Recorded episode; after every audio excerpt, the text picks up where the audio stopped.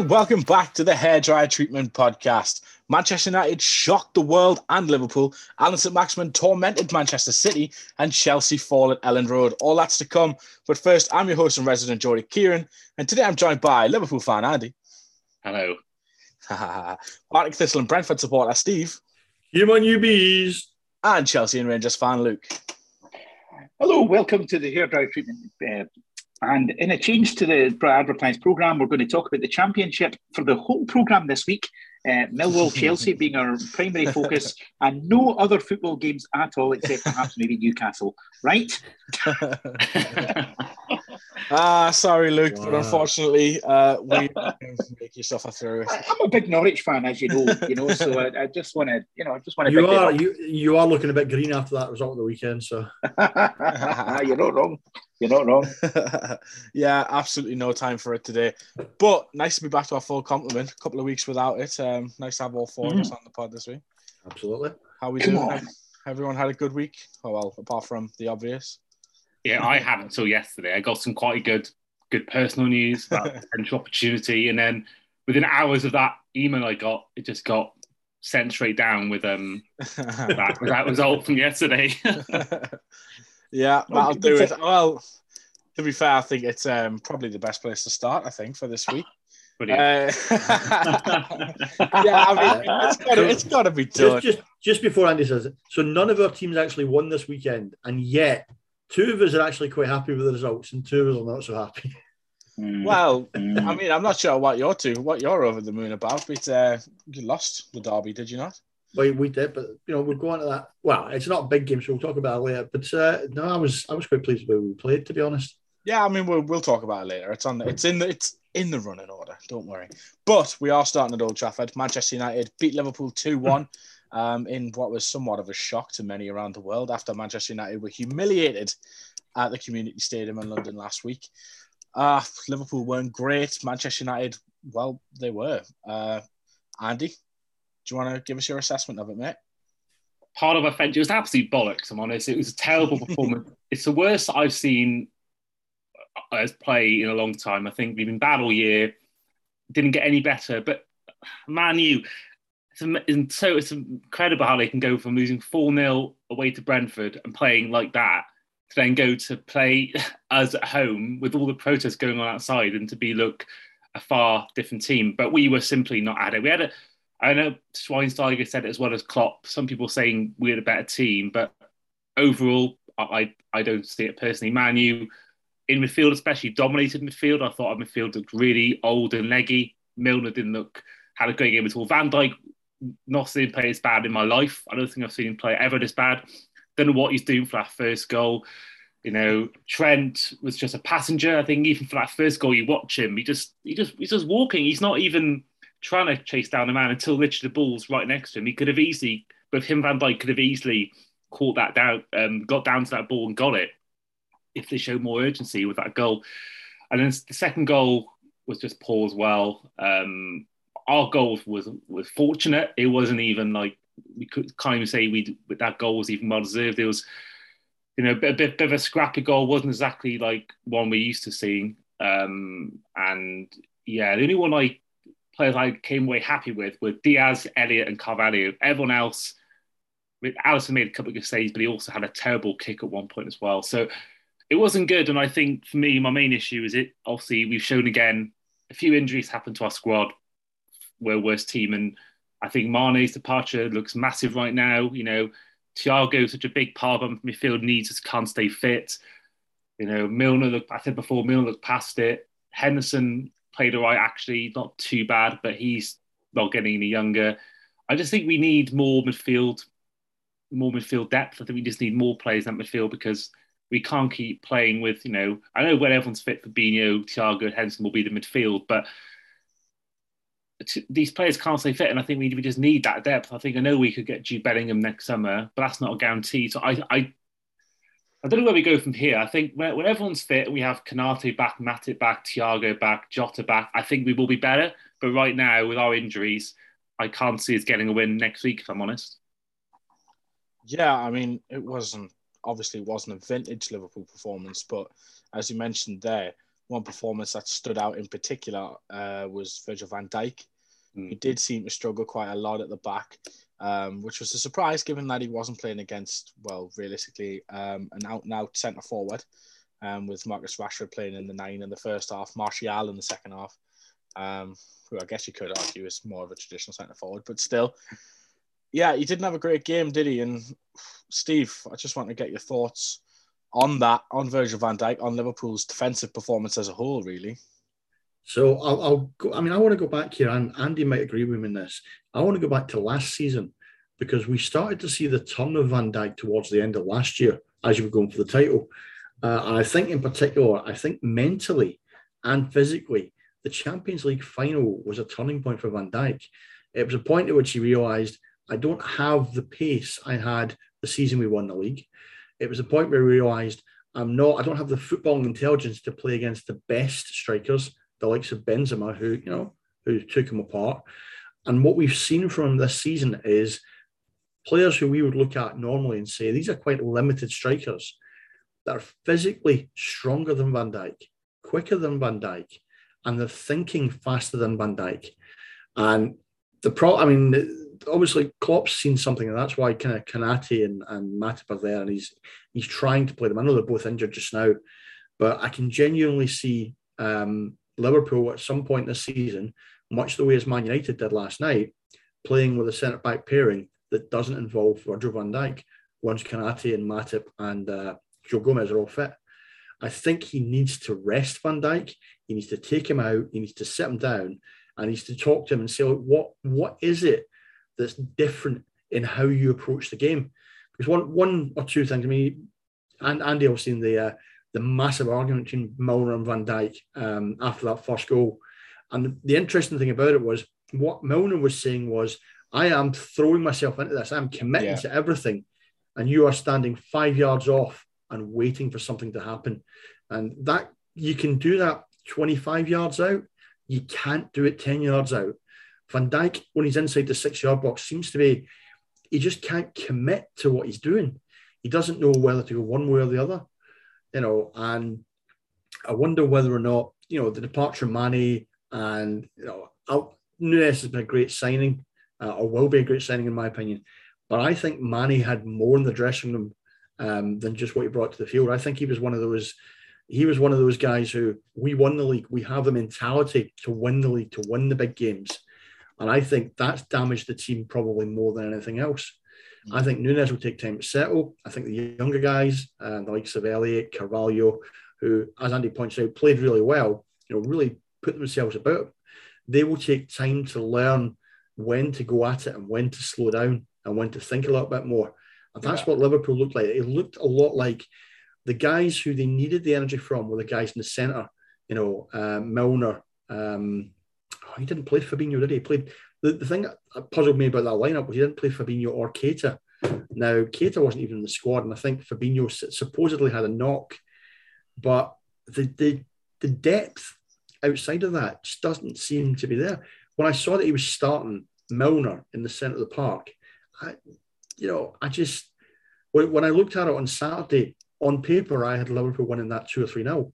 And when I saw that starting lineup, I thought, this is a team that's in trouble. This is a team that's not entirely sure of its direction this season. And I think even with a fully fit squad, what he's got just now, you know, I'm gonna we're three games in. I'm already gonna backtrack on my prediction of Liverpool winning the title. I'll be honest, I can see Liverpool taking that spot that Chelsea um, I predicted would take them finishing outside the top four because that team looks disjointed. Yeah, um, just to pick up on one thing that you said, Naby Keita missed out through the game, um, missed out on the game through injury, picked up an injury um, in training, I believe. oh, sorry about that. Uh, yeah, I think he picked up an injury on training. Uh, he's having a bad time of it with injuries, but Hmm. Liverpool's injury list at the moment uh, it's quite extensive. You look Curtis Jones, Ibrahim Konaté, Joel Matip, Oxlade-Chamberlain, Diogo Jota, Thiago Alcantara, Calvin Ramsey, all out injured at the moment. Obviously, Darwin Núñez suspended as well for another two games. Luke, is that depth or is that those injury problems? I mean, if you're going to get those injuries throughout the season, yes, what they're going through at the moment might seem a little bit extreme, but does Liverpool's decision to splash out big on one player rather than to add depth throughout the squad? Um, is that looking like a bad decision now, or do you still think they'll stand by it? I would say so. I mean, I, I certainly thought that um, Henderson isn't getting any younger. I would have thought that they would have wanted to, to get someone with a, a great deal of promise to sort of, you know, blood into the team and potentially rotate, you know, Henderson in and out. Um, I, am sort of in agreement last night that I really thought that that um, you know there's not much you can say extra on top of what everyone has said, which was that yeah. didn't have the legs in midfield. Um, I, what I would say, I think, is that I, I felt like Ten Hag got his his his tactics exactly right, which was to press them hard. Normally, that wouldn't be a problem if they had the legs in the team to, to do that. But what the, the difference was that they they pushed right up on the fullbacks and they stopped them getting forward and overlapping uh, for the most part. And I think Trent had easily the worst game I've seen. Um, but I felt, I do feel like they've, they've consistently failed to add decent depth in midfield um, in the last couple of, you know, the last couple of years. Yeah. Um, of the right type, let's just say. Um, and, and uh, you know, looking at the injury list, yes, they have got injuries, but you know what? They're a big club. You know, you just need to deal with it and you need to have the depth there to, to deal with that. And you certainly should be able to compete with Man United. Um, but, what do you think their reluctance to spend in the transfer window? I mean, yes, they're, they're buying one or two decent signings every window, mm, mm. every summer window, that is. Where do you, why do you think they have this reluctance to spend and to improve the quality of the squad right through from back to front? For, for me at least, I think it's I, I think what Klopp is always kind of thinking is that he's got he's got to have like a, a core of maybe eighteen to twenty that, that are in with a chance of playing, and he doesn't like to have you know, I don't feel like he, he wants to have a bigger, bigger squad where players don't get a chance. Um, not like your Chelsea's where you send people out on loan and then you kind of re- recall them when you need to and stuff. Um, so I, I kind of feel that that's a, and, and it's also probably a decision from the hierarchy side of things as well. Um, and and I get it because you do want to have, you know, your your your best starting eleven pretty much with a couple of, you know, cover, um, you know, overall. But I, I kind of think in the modern league these days, you're going to have to have cover for each position. And I think that's an inescapable reality. And, and I don't see that with Liverpool right now. Um, you know, I felt that uh, I felt that they'd really, really struggled last night, and, and, and yeah. midfield was just an example of that. But actually, they could easily have hooked the whole team at half time. I mean, there was only there was only one or two players who even got close to pass marks. Yeah, I mean, personally for me, I thought Harvey Elliott looked a bit of a bright spark, but um, yeah, he looked like even then at times he looked the only one who was likely to create anything, to produce anything. Um, mm. Andy Robertson and Trent Alexander-Arnold, neither of them offered the usual creativity out from the wide areas.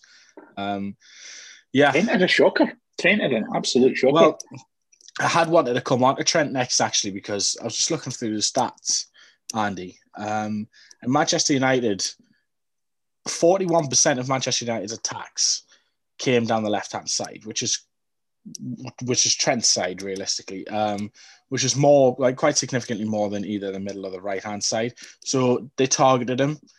Manchester United targeted him, and it seemed to work, especially in the first half. And Anthony, Anthony Elanga was on the field, who I thought was really, really bright for Manchester United, especially alongside Tyrell Malacia. Um, is his lack of defensive nous, or is it is it starting to become a problem for Klopp? Do you think, or is it just something that they're going to have to deal with, or I don't know what what's the problem? What what's the issue for Trent at the moment? I think I've come to thinking now that maybe he should play further forward because I think part of the issue is that he's not got Van Dijk. It's Van Dijk alongside Robertson, and it's you know Van Dijk's often on the left side of centre back, and he got Matip normally there. But I think Gomez there. I don't think. I think if he had someone like Van Dijk or someone yeah. of that ilk and that leadership sort of on his side, I reckon he could be a lot better defensively. But I, I do think I do worry about him alongside someone like Gomez. But I there was a there was one point in the game Manchester where he got the ball in that right sort of centre mid position and went further forward. And we all know what he can do in an attacking sense. So I do think the issue is obviously right now who who play right back. But I do think imagine if you had Trent, Fabinho, and Thiago in that middle middle three. I think I think long term, like with Gareth Bale when he moved from left back to left wing, I do think maybe Trent. I think he's been exposed not just in this game, he got exposed in the Champions in the Fulham game in the Champions League final. I think there's been a few times recently where he has been exposed for his defensive ability. And I think we saw that a lot actually the year before last, where we had all those injuries, the F winning league. So I do think maybe future lies in midfield, maybe as a right centre mid. I think you can't have him right wing because Salah plays there, and I think you can't do that. But I think if you can get him further forward, I think I think maybe now's the time to try and experiment that. We've got nothing to lose. I think the title might be already done. I think there's nothing to lose in trying and putting even when he's fit Calvin Ramsey or putting Joe Gomez or Milner right back for now and having, you know, Matip or Konate. And I, I think then if you have him alongside Fabinho and either Henderson or Thiago, whoever's fit, essentially. Um, I think that could work for the future. And I think that he's still young. He's got loads of time to kill. And I think right now, especially if he gets to say December time and the league clearly done, but we're in Champions League contention, I think there's nothing wrong with trying that, trying and playing centre mid and seeing how he does. Because if you have him right centre mid, especially, that still keeps him on that right hand side to do what he's done at, at right back. So I think that's for me personally what I would do in the future it's hard right now because no one really else we can play there at right back that would do probably a similar job. Okay, right, fair enough. Um, all right, we've spent quite a long time in Liverpool, but we do need to talk a little bit about Man United before we move on. Man United, obviously, week uh, last week against Brentford, really, really, really poor. It goes without saying. Uh, but this week they hit back and they hit back in a major way, Steve. Um, they set the stall out right from the out uh, from the outset. They came out all guns blazing, uh, but they had to, didn't they? They had to come out. They had to be a different team this week to what they were. But nine days to prepare for the game as well. Erik Ten Hag, whatever he's done in training this week, it's worked. I think the one thing that we, we noticed about that team was the amount of energy that were in, was in that team. Um, I remember looking at the stats for the first couple of games, uh, and I think it worked out like the, the the opposition had run something like you know nine thousand meters in both games combined, more than the entire United team had. Um, and we looked at that again against Liverpool, and they outworked them. This was the one thing that was missing from the last two games was, was real energy in the centre of the park. And obviously, we know Ten Hag likes to play a high press, um, but you know that hadn't been working for the last couple of games because he had more experience but slightly slower players in Ronaldo and Maguire. Um, and what he did was, I mean, Malacia, um, you compare him to Luke Shaw, you look at the, the amount of energy and the amount of pace he mm. had, mm. um, with the exception of when Salah did, did get his goal. Um, let's be honest, Malacia, I'm not going to say he had Salah on toast, he kept Salah quiet. Salah can run at you and run past you. Um, you know, and he's done it to almost every fullback in the league because no one is as quick as him um, in terms of how he thinks and how his feet move. Uh, Malacia looks, I mean, they paid what, four, four and a half million for that kid? He looks a real find. He looks, he also looks immediately like someone who understands Ten Hag's system uh, and understands what he needs to do um, when he comes up against, you know, a player who supposedly mm. is more experienced uh, and, and more, you know, uh, generally supposedly a better player. Um, and I think I, I'm, I'm the jury's still on Diogo Dalot. I genuinely don't know what to make of him. Um, one week he, he, looks like he can't pass a ball. Next week, you know, he can he can keep uh, Diaz quiet for the whole match. Uh, they just the difference when you're playing obviously in the centre, he played Varane and Martinez, and Martinez had an absolute blinder. Um, we talked about Van Dijk's lack of ability to close down when balls come close to him. You know, Martinez looked as though he was going to kill himself with every single tackle. He threw himself in. Um, it reminded me a lot. Luke will appreciate this. It reminded me a lot of the kind of way that John Terry defended when he was at Chelsea. You know, so the ball's two yards off the ground. I'm still going to throw myself at it with my head instead of my foot. You know, I don't mind if I get broken in the pro- and process as long as that ball doesn't go where, where you know anywhere near the net. Um, in the centre of the park, we have seriously mocked Fred and McTominay for how long? Um, but just the, the way he set them out this game, um, they just they were a completely different side. Um, and it was good to see Rashford a little bit of confidence again. You know, being told, look, you are one of the best centre forwards in the league when I start you deep and let you run at defenders and run at the space. You know, he's been used out wide as an almost winger for like so, so long. Uh, and for Ten Hag to say, actually, you're at your best when I sit you five yards off Van Dijk, then I ping the ball into the channels and let mm-hmm. you chase after it. Right. And that that caused uh, especially Trent. That caused Trent, Van Dijk, it caused them so many problems over the course of that match. Van Dijk, but Ten Hag had obviously said at the start, what I want you to do is I want you to ping longer balls. I want you to put Liverpool on the back foot, make them try and play out from the back because at their best, Liverpool are a counter-attacking team, right? Give them time on the ball. You know, their, their curse for the last two seasons, and Andy will have to back me up on this one, has been the difficulty in breaking down an organised, packed defence, right? Ten Hag obviously knew this and he exploited it. So he said to Liverpool, why don't you come at us from the other end of the pitch and we'll just organise ourselves here? You know, the, the difference was night and day. And United with a counter-attacking team, which anyone who watched Fergie teams, they were at their best when they got the ball and they pinged it out wide to, you know, a flying Ryan Giggs or, you know, whoever else they had up front. Uh, and he just, he got his tactics spot on. He motivated a younger team. He took the older heads and he said, look, you're still part of my team, but tonight I need this and you can't give me that. Um, and it just it made all it made a world of difference. And more importantly, that goal within the first 15 minutes, it got the fans back on side. You know, they, they had a 10,000 strong protest march on the way to the ground. Uh, but when they came in the ground, you know, everyone was expecting another repeat of the, the whole, you know, boo every touch, shout about the Glazers. But they just backed the team 100% from the moment the game was kicked off. Yeah, I do think that was going to always be dependent on how Man United came out. Um, and I think the first goal was massively, massively important. Had Liverpool got the first goal in that game, I think it would have been a very, very, very different atmosphere. And you could have seen a Manchester United crumble much the way you did uh, at Brentford a week before. But such as life, they came out, they were good, they were strong, and Jadon Sancho did really well to score his goal, albeit aided by Virgil van Dijk um, and Trent Alexander Arnold's reluctance to close down for whatever reason. But yeah, good result for Manchester United. Manu back in the groove. But now we must move on because we spent 20 minutes, 25 minutes talking about Manu v Liverpool. Uh, but we must move on to the other side of Manchester, uh, the blue side of Manchester, who were up in the northeast this weekend to take on Newcastle at St James's Park, which what provided I was there, provided what I think is the game of the season so far. It was fast, it was frenetic, it was energetic. There was some brilliant goals in it a quality on display all around, and I really, really thoroughly enjoyed it, and a really good result for Newcastle as well. Luke, did you watch the game? Tune, tune. It was a fantastic game, wasn't it? It, it was, was totally end to end, and I, I, tell you something. I was really, really impressed with the way that Newcastle really went for it.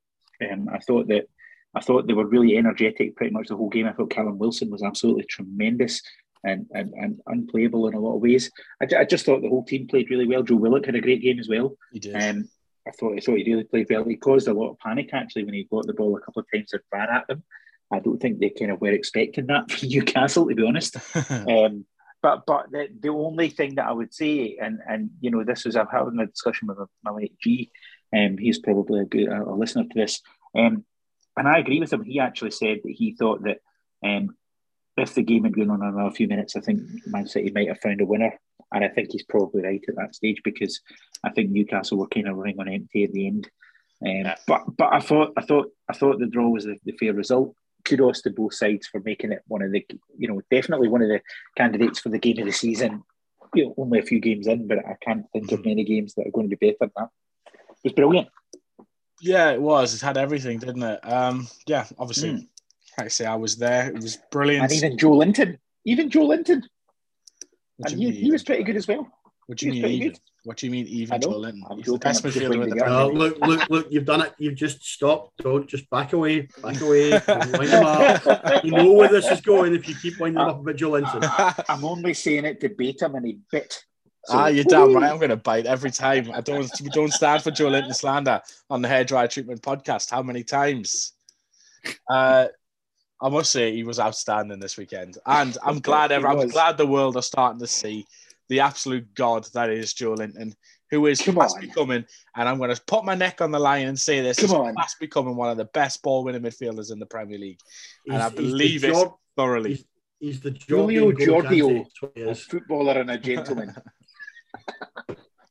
he's a class. He's a class act on and off the field at the moment, and I'm thoroughly, is, thoroughly, thoroughly enjoying. in, in He's- Golo Linton, yeah. he doesn't need goals when he wins the ball back as obvious uh, as much as he can. He can just spray it out Ansett Maximin, and he can take on the whole team. Who, by the way, this weekend was absolutely outstanding. That was Alan St. Maximin's best game in a Newcastle shirt yet. Did you watch the game, Steve? I did. I watched the game. I was fortunate enough to kind of sit in the pub and watch it. And uh, oh, that was just fun. As a neutral, that was just fun to watch. Um, that was two teams that they've always been told by the managers before they start the game, we're not too concerned about keeping clean sheets here, right? We want to go out and go at the opposition. All right, I want to see as many goals as I possibly can. And you predicted it before the before the match. You said, look, we will concede to City, right? Because we never keep a clean sheet against City. And even at 3 1, I didn't think for a second you were going to keep it at 3 1. Uh, No, I I was surprised when that third one went in. But uh, the, the just the way of St. Maximin ran at people is just genuinely scary to the point that I saw him linked with Man United this morning. Um, and when I stopped laughing, get lost as well. when I stopped laughing, I was like, uh, "Do you know what? I can't think of a I can't think of a player in that front three at United um, who he couldn't replace." Um, on that performance, he was better than all of them. And to be fair, on that performance, he was better than anyone in um, in Liverpool's front three. well, at least this season, anyway. The thing is for Alan St. Maximin is that's his benchmark. Um, he set his stall out now, and we know we've always known what he's capable of. Like Newcastle fans watching week in week out, we know how good he is. We know how good he can be. What it's about for him now is finding that on a consistent basis. It's no good in playing like that once in a while. He has to play like that every week. I'm telling you, if Alan St. Maximin plays like that every single week, we will win a lot of football games and score a lot of goals this season and beyond because he that that level of skill that his decision making the big thing in the game was that his decision making was excellent and he so was his delivery for once which is not it isn't usually. Um, he made the right passes at the right time. His crossing was excellent and like I say I'm really really really impressed by what I saw from him this weekend.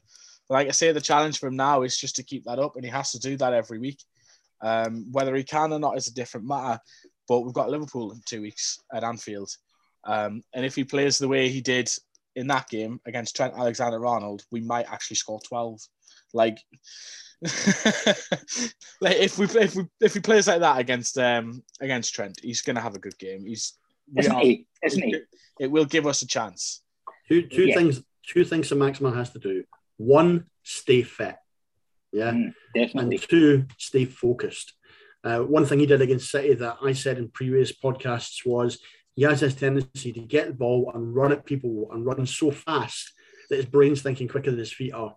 You know, so when he gets up there, he's faster than everybody else in the team. He can't bring people into play. You know, he's beating the fullback and he's crossing into empty box, or he's having to stop and pull it back. You know, slow down play. Um, what you could do with I, I saw this morning that Callum, Callum Wilson's picked up the inevitable knock that he always picks up.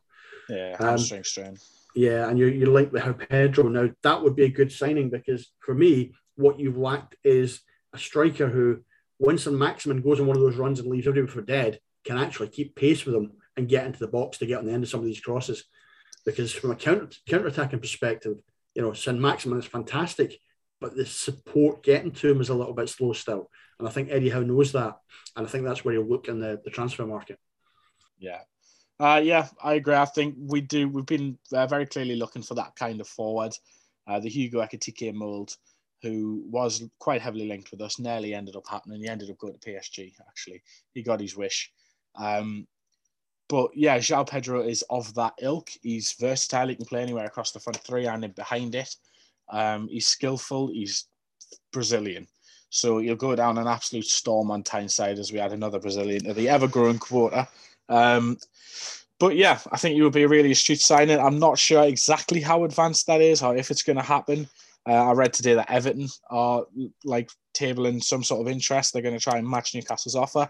Not that I'm worried about Everton um, at this point in time, but you know, um, I think the only way this doesn't get done is if Newcastle decide that they don't want to match Watford's valuation, which is fair enough. Watford are entitled to their valuation of their star player. So um, I think they're looking for about 30 million. At the moment, we've offered 25 million plus five in add-ons, but the add-ons, uh, from what I've been reading, are uh, quite unrealistic. So um, I don't know if it's going to happen, but fingers crossed.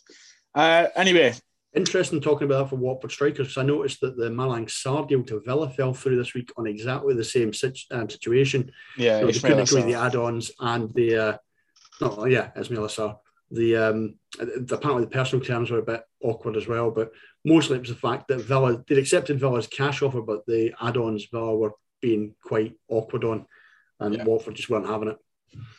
Yeah, apparently Newcastle's offers uh, add-ons were something to do with like Champions League, and basically for them to be achievable, we'd have to be consistently qualifying for the Champions League, um, and obviously that's unrealistic at this moment in time. So, yeah, um, I understand Watford's reluctance to do business with that, but hopefully Newcastle can get something sorted over the coming days. But uh, yeah, I think we should talk about Manchester City from the other side of that perspective, the other side of the coin. Andy, I don't know if you saw the game, but uh, Kevin De Bruyne what a player! I mean, he's best playing league for a reason. Probably I think he, he could be the best player in the world at the moment. I prob yeah, I mean, you could argue him. I'd say on cone form, maybe it's Benzema, but De Bruyne plays more to his game than Benzema.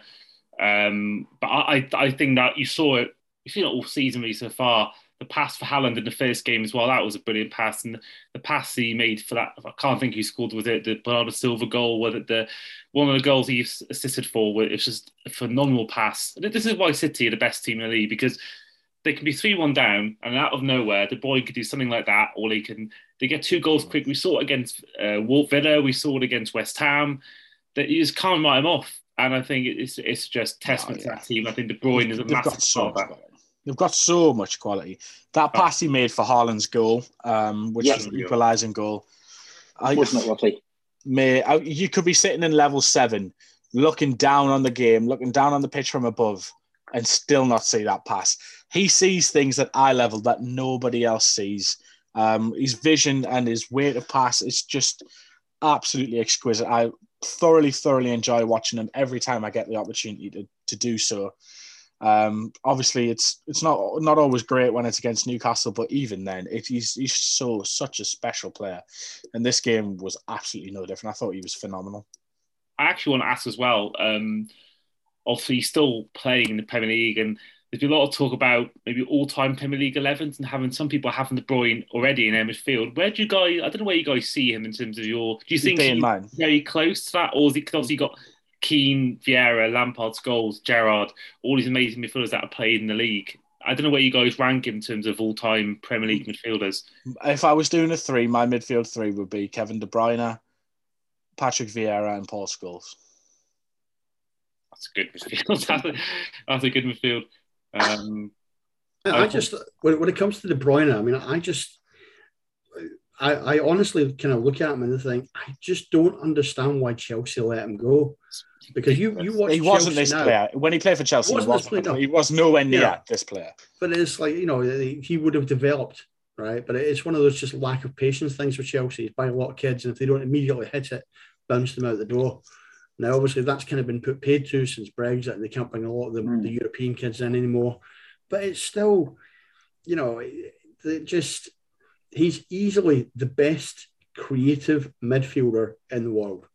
Right, there's just mm. no question in that. Absolutely. Um, is he the best player in the world? There's a couple of candidates that would be against I, it. I don't think there's anyone who's I, better than him in this moment in time. But okay, I, like in, in his, obviously it's up for discussion in that role. Yeah, you know, he just he's phenomenal. And would I have him in my top three of all time? I don't know. I'd have to like go away and think about that and run about 25 different spreadsheets um, but I do one thing I do think about De Bruyne is De Bruyne doesn't get as much credit um, for his early seasons at City as the likes of Vieira and Keane and Scholes, etc., did in their teams, because De Bruyne was is hampered by the fact that everyone goes, it's just Man City, they just buy they just buy success, they just buy the players. it's like you, you, you have to when you recognize real quality and you recognize you kind of a guy who perfect example that season that City lost the title um, to, to Liverpool, yeah. What was the one defining factor of City's season? it was De Bruyne being out for six to eight weeks in the middle of the year, and suddenly City had nothing in that engine room. They had a lot of guys mm. with a lot of um, a lot of heart, a lot of soul, a lot of energy. They had absolutely nobody could play that killer pass, right? And that was the difference between you know City and Liverpool that season. Uh, as soon as they came back, as soon as he's fully fit, City just look unstoppable.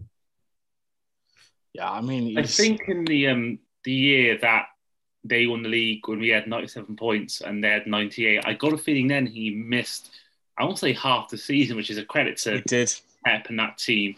But he missed most of that season, you could argue, and he he did. I think Kevin De Bruyne is the difference maker. I mean, you took you look at the two, the Man City and the Liverpool teams. I think both of them are phenomenal teams, and you've got the two best coaches in the world, in my opinion, at the helm of the two of them.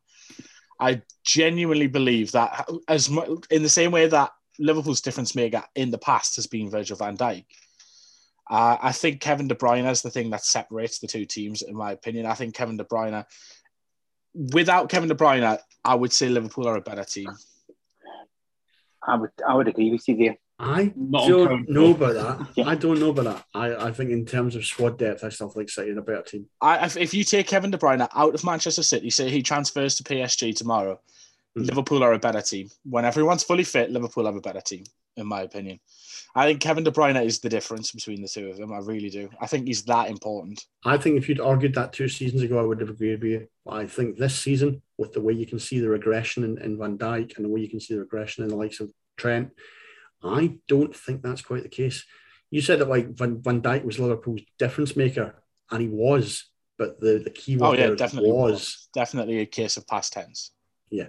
Uh, whereas De Bruyne still is. And that's why, you know, watching these first three games, it's just you can just see City run away with it. You can see Spurs finishing second, to be fair, because mm. Spurs have looked excellent. But we'll get onto them later. Uh, yeah, we will indeed. Well, actually, we might not because I don't know if I put them in the running order. But still, yes. uh, yeah, Luke. Luke, did you write this running order?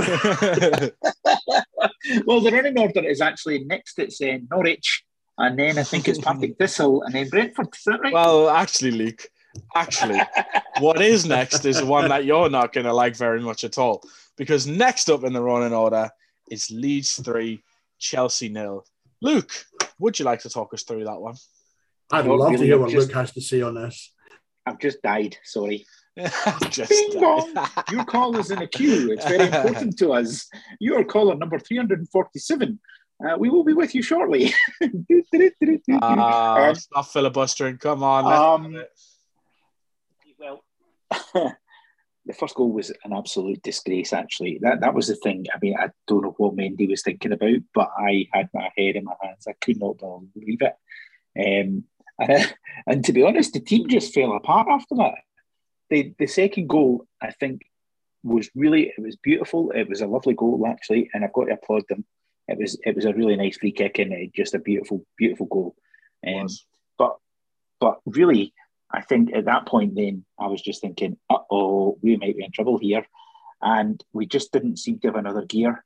Um, so I, I just sort of think we were totally shell shocked. And and to be fair to Leeds, I think I put in I looked at the stats. They ran something like collectively three miles or something more than than the Chelsea players, and that, that, that was obvious. They really wanted this. Yeah. Um, so, so you got to give credit to both the players and the coach, even though it's dirty Leeds and I hate doing it. Like I really hate doing it, but you've got to give them credit, and and we need to take a bit of a hard look at ourselves. We, we sort of turned up with overconfidence and thinking, oh, and, and I don't I don't blame the bus by the way, unless it was the world's worst bus in the world. Um, I just think that we turned up and thought that we deserved to win without even trying, and I, that's inexcusable as far as I'm concerned. So, so really, pick your game up, boys. This is not acceptable. Don't agree with it. Uh, the next game there better be reaction, or there'll be hell to pay. Mm-hmm. Uh, yeah, I mean, we can talk about Chelsea's defensive woes in this game all we want, but Steve, I think a good place to look at for Chelsea is their offensive firepower or maybe lack thereof. I think they've only scored three goals in three games this season. So Raheem Sterling yet to get off the mark. They they don't they didn't even look like scoring a goal. I was like from what I saw of that game, they didn't even look like scoring a goal. Like what what's what's the issue? Is it the, is it the lack of the number nine? Is that is that the only issue? Is it just missing that focal point, or is Raheem Sterling being used wrong? What what do you think? I, I think the problem is further is further back down the park. Um, the problem with Chelsea is they have a lot of really kind of energetic engine room type midfielders, guys that will put themselves about, run about the place, you know, put the shift in. What they don't have, we just mentioned them, is a De Bruyne type player who will slow it down when everybody else is running about 100 miles an hour and pick that pass that we that puts someone through. You know, that's not Jorginho, that's not Conor Gallagher, it's not Loftus Cheek or you know, any of the current Chelsea midfield. Um, there's a lot of industry in there, right? And they will grind out results this season, and that just seems to be what Tuchel wants. But you know, the, the likes of Mount and Sterling, they thrive when they've got someone else, you know, running past them, you know, threading those balls through, you know, giving the, putting the ball into space and letting them get into it. And that's not happening. Chelsea are, are sitting there and you can see them when they're like 30, 40 yards out. They just seem to run out of ideas really quickly. You know, Havertz is, I don't quite know what Havertz is. Maybe Luke can explain to me what, what Tuchel thinks Havertz is. Is he a kind of traditional? Is he is he a false nine? Um, is he an, an out and out striker? Is he kind of he, like Firmino, who's eh? He hates you, by the way. He hates you. That's what, Havertz. That's what I can tell. Aye, he totally hates you. He told me the other day, actually. About Steve, he's a bit harsh. right, I'm, I'm Kai Harshberts, yeah. No, like, I don't, I don't quite know what it is. I mean, if the idea of Tuchel is he plays in the way kind of Firmino plays for Liverpool, whereby he's not an out and out striker, but he'll move to create space for the players around him, then it's not working. Havertz isn't, he's not playing that role particularly well. And obviously, as a striker, he's not getting the goals. Um, he's not creating the, the space. He's not laying the ball off for, for Mount and Sterling to get the shots off. I think Sterling had like one good chance at the start of the game, came in off the left, you know, beat a couple of guys and then tried to curl it to the far corner. But beyond that, Sterling was pretty much anonymous because they just couldn't get the ball to him. And again, that goes back to that lack of creativity in the centre of the park. So much industry, but no creativity. Um, Conor Gallagher, if you remember when he was at Palace the season before, Conor Gallagher didn't sit there spraying balls about the place. You know, he played the Lampard Mount type of role. He was the guy who was sitting behind the strikers, picking up the ball and, and making the, the late runs. He wasn't mm. the guy picking the ball up 40 yards out and pinging a, a ball out to the wing. Chelsea desperately need that. And I can't see how Tuchel hasn't seen this in his squad building this season. Uh, well, yeah, I mean, you look at the the Kai Havertz. I think he probably has. the Kai Havertz situation, I, I, suppose he's traditionally a number 10 who can also operate off the right wing or play as a false nine if mm. needed. Mm. That is that that's Kai Havertz. Traditionally, he's a number 10, but Chelsea don't really play with that. They play with um, they play with Mason Mount in sort of the like the Thomas Muller role, the Ram mm. role that. Thomas Muller made his own. Um, and they seem to be at the moment playing a three, some version of a three-five-two, where both Kai Havertz and Raheem Sterling leading the line together. Um, but whatever they're doing at the moment, it isn't working. So Andy, they're, they're quite heavily linked with Pierre Emerick Aubameyang at the moment. It looks like that probably will happen. Is Pierre-Emerick Aubameyang the answer to Chelsea's goal-scoring woes? Will he help? How will he help? And where will he fit in? It's tough because the Aubameyang we've seen recently is not the same Aubameyang we saw win him an FA Cup, score goals after goals. So it's a question of, you know, I, I, didn't, I didn't actually check what his overall stats have been at Barcelona. He had a good start, but I don't know whether he actually did well since. But I think I'm not too worried because they did. I thought they played well against Tottenham in that last game. So I think I think is just a one-off, but I do, I think Sterling's a great signing, and I think he can play that role. But I do think that maybe they do need like a, a number nine. I think getting Aubameyang, I think would be an upgrade on. I know Havertz scores the important goals, but I think of overall season, I think if you get Aubameyang in, and I think maybe if he's in a dressing room where he's actually obviously Arteta didn't want him towards the end. I think maybe he could score goals at the start if he's if he feels loved. I think he's just me that kind of player that if he feels loved, he'll play much better than when he isn't. So I think they need someone, but then you don't want to get the wrong player at the same time, um, like that Lukaku proved. So I think get him in because he, he isn't he, has scored goals, he has scored goals, but I think if you can get someone else in, he's maybe younger and Yeah. sort of actually Mm. in better form. I know they're getting Fofana in, but if they can get someone, trying to think Are of they? when they can get. It's hard to get strikers actually available right now. Well, at the, at the moment, the three transfers Chelsea are being quite heavily linked with are a 70 plus million pound move for Wesley Fofana, the centre back from Leicester, a 60 million pound move for Anthony Gordon from uh, Everton, which is That's outrageous fee. Um, and well, what would probably be around a 15 to 20 million pound deal for Aubameyang. You asked about his stats for Barcelona. Uh, he has he, last season for Barcelona, he scored 13 goals in 24 games. Oh, get him in. Get him in for, for 20 million as well. That's a bargain. I think get get him in, even if it's just a year fix or just a year he doesn't perform well. I would. I I would think get him. I definitely. think might It's as a good, it's a good Yeah. acquisition. Yeah, I mean, he's clearly not the long term solution, but in terms of uh, a stopgap for a year, it could be a good option for Chelsea, don't you think, Rick? I think so. Yeah, I think so.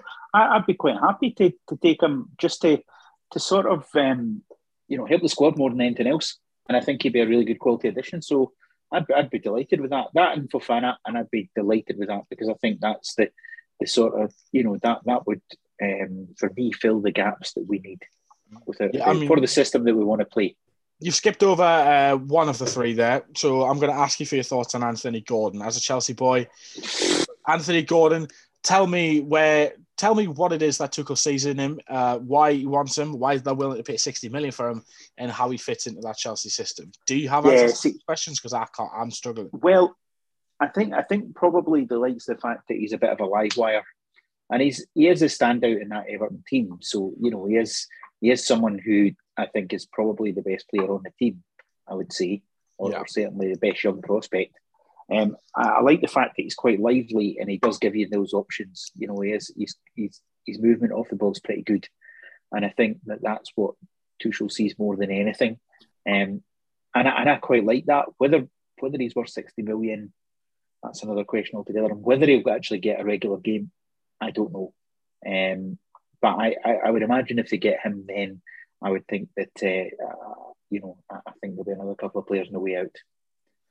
Yeah, I mean, Anthony Gordon. Something that stands out to me uh, and the Anthony Mhm. Gordon saga is normally when a team's selling their star player, the general consensus online is uh, from that team's fans is like basically like they're in a state of mourning. They really don't want to lose Mm. that player. One thing I've noticed this week is that Everton fans aren't in a state of mourning. They seem to be more willing him out the door. Um, Mm. For the for the fee quota, they seem to be. Uh, I've seen more Everton fans say, "Oh, get him, get him gone, take him down there, Like, absolutely. let him Yeah, yeah. go for 60 million. He's gone." I, I- but I saw Mhm. them saying that for 40, 50 million as well. So Yeah. they're the people who watch him every week. So if that's their thoughts on the situation, then I don't know. Could it be a rushed first window transfer for the new owners? That's it's it's an interesting one. Al- almost inevitably it's going to be just because of the nature of it. Um, and I think that's the, you know, I, I think they've been under a bit more pressure than they wanted to be in order to get somebody in. And I feel that that's pretty obvious. Uh, you know, it's fairly obviously what's happening at the minute. And it's a wee bit disappointing that, that there is so much pressure. Um, but given the way that last season ended and the way that we're under sanctions, it's hardly a surprise and, and the way that we've had to really adapt. So, I, I mean, I even said at the start, I, I would love to see us put a challenge in but for this season, but I just can't see it. I don't think it's going to happen. All right, Steve. Yeah, what does Tuchel see in Anthony Gordon? Young English and a price that's half what Jack Grealish cost. And to be honest, they're probably comparable players at this stage in their career. Because mm-hmm. Grealish is like, you know, he's got very little end product sometimes, but he's quick and he's tricky and, you know, and he makes players kind of come in on him. Uh, the other thing about it is obviously you have the whole uh, Champions League thing whereby you want the best available English talent in your squad. Um, and obviously the price that he's been quoted at, Tuchel said, yeah, yeah, get him in. Um, but yeah, Luke's absolutely nailed it there that the um, the whole uh, thing with Abramovich in the summer really hurt Chelsea's squad building. Um, And they're still they're playing catch up. Uh, it'll probably be, I reckon, the end of September before we start to see a really consistent play in their team. I think Fofana will be a really, really good acquisition because one thing that that Leeds game showed was the lack of pace in the back three at Chelsea. And if Tuchel mm. wants to play a back three, and it includes, you know, Koulibaly, who is a very, very skillful defender, but isn't the fastest. Thiago Silva, who's what 35 this year, you know, and it was often playing Azpilicueta yeah. as well. He just he needs more pace. You know, you look across the city at Arsenal. You know, what did they do when they saw that they had like a, a very slow paced defence? You know, with Gabriel in there and um, who's a big Italian centre back? Squillaci, was it? Yeah. Yeah. and what, what he did was he went out and he said, I'm going to get a younger, quicker, more mobile centre back play alongside him. You know, and I think that's what you need. If you've got Bruiser, you need to have two quick guys either side of him. That's the thing. Kind of that's exactly it. Really working. You know? And for Arsenal, it's working brilliantly because you've got Saliba and White, and we'll come on to that maybe later. Um, and it's letting Gabriel just be the big kind of thug to bully the, the centre forwards. Um, yeah, for sure. So yeah, I, I, think I think Anthony Gordon will be a good acquisition to that team. I think maybe um, his arrival will push Pulisic out the door. I think Tuchel's kind of seen enough of Pulisic to say, I want to cash in on him while I can. I don't think Pulisic is really, he's been there two seasons now, and he's always just been a squad player. He's never really kicked on the way we kind of thought he would when he left uh, left Dortmund to come to the Premier League. Yeah, hopefully good news for Newcastle, who've been quite heavily linked with Christian Pulisic. Um, well, what you've been in, you've just uh, had a bid for Jack Harrison rejected today. Twenty uh, million pounds. No, that was last week. But uh, keep up. No. But yeah, it was. No, no, that you went you went back to an improved offer and Leeds have increased the price. No, and it, yeah, you're, you're a few days behind. But yes, um, that's not going to happen. Now, Jack Harrison's not for sale. But yeah, Christian Pulisic would be a really good sign. If it happens, I think probably on loan with an option or an obligation. Um, but yeah, we'll see how that one pans out. Uh, I feel like we, don't really have the time, but I feel like we've just spent 10 minutes talking about Chelsea and we have to praise Leeds because Leeds went out there, they put on a good show, they did well. Uh, Andy, 3 0, it's a great result for them and it's a great start of the season for Jesse Marsch, uh, who a lot of people really, really didn't expect to do anything this season. Yeah, I mean, I, missed, I actually missed the game on Sunday. Um, and I think actually they could be a team that goes for Pulisic purely for the American link. I think they've already got what seems like half of the men's team play for Leeds. I think if they can get him in, there's been talk of it as well. But I think that's probably more of a heart overhead sort of thing. So um, in yeah. terms of Leeds, I mean, I had them to go down. I know um, in you know the um, other podcasts I do, everyone said Leeds. People were doubting them, and I think that so far is three games that I hate this kind of talks early on because you see loads of teams who start well or vice versa and don't oh, actually. absolutely. So I think maybe we need to hold the whole. But what I've seen so far, Rodrigo looks a different player. Um, does doesn't he? Yeah, and the players they brought in look good as well. So I think it's a good start, but I am very hesitant for both Chelsea and Leeds that we shouldn't carry away just because they did well and they did bad. I think it's a long way to go, and I still think that come the end of the season, Leeds may well still go down, and Chelsea may well still get top four. But what I've seen so far from Leeds, it's been impressive. It's been impressive. Yeah. But we're still going to slate Jesse Marsch, right? I mean, Steve made the point just there in the chat that we all slated him in the pre, the you know the pre-season thing. I'm still slating him right now, right? We might have had one game, but you know, one swallow doesn't make the summer. Frankly, you're going down one thirty Leeds. You're going down. Are we? Are right? we going to start calling you Lemon Luke because you're that bitter? Yeah, totally, totally. By the way, yeah, absolutely. I mean, I, I will say actually that I have to praise Leeds because they well, they went two 0 up and then let the two goal lead go against Brentford and got that last minute winner. And also, the first game was a similar sort of thing, but I forgot what happened the first game. And did they come back from behind or just win the game? They were just rubbish. They were rubbish. That was all it was. See, I'm better now. they, they play they play for the manager. You can you can see that a lot of guys that come in there that, that Marsch understands what they what he wants from them, and they can mm. he clearly communicates to them what they need to do in the park. Um, I know you know Kieran was talking about how much he appreciated Brenden Aaronson coming across. I think Aaronson's probably one of the best talents to come out of America in a long, long time. Um, he's he was wrongly he wrongly had that goal taken off him. I think that goal should have been given to him in the last game. Um, and I, I just, I think he could be one of the real surprise packages this year. Yeah, he started the season really, really well, um, which is nice to see. It is nice to see. I do like Brenden Aaronson quite a lot. So, Uh, boys, we've got about five minutes left and four games to get through. So let's um, have a quick fire, quick fire opinions on Bournemouth Arsenal. Uh, Jesus looked great. Saliba, lovely. Ødegaard, Yeah. absolute masterclass. Luke, That that Don't disagree with you. Don't disagree with you. They, they, they've, um, you know, uh, much as I, and you know my opinion on Arsenal, right? I really, really hate praising them, but actually, I think I think uh, you've got to applaud Arteta for what he's done. Yeah. Um, I think signing Jesus has been transformational for them, and he's certainly become a bit of a talisman already. absolutely. Steve, what were you going to say there, mate? Uh, front four at Arsenal look settled. They look like they've been playing together forever. They understand each other beautifully. Reminds me a lot of Liverpool the first couple of seasons when they got that front four playing really, really smoothly. Um, and basically, Arsenal have improved so much to the point where Chelsea are another team that's bang average. Mm, damn. Shut up, you. Shut up. Andy, um, looking at that from a Bournemouth point of view, I mean, obviously they're playing against one of the best and probably the most informed team in the league, bar Manchester City right now. Uh, but Bournemouth, are they already dead and buried? Do you think? Is it or is it too soon to be saying things like that? I mean, they've beaten Villa and lost to Man City and Arsenal. So I think in terms of they're, they're always going to lose against those teams. So I Of think course.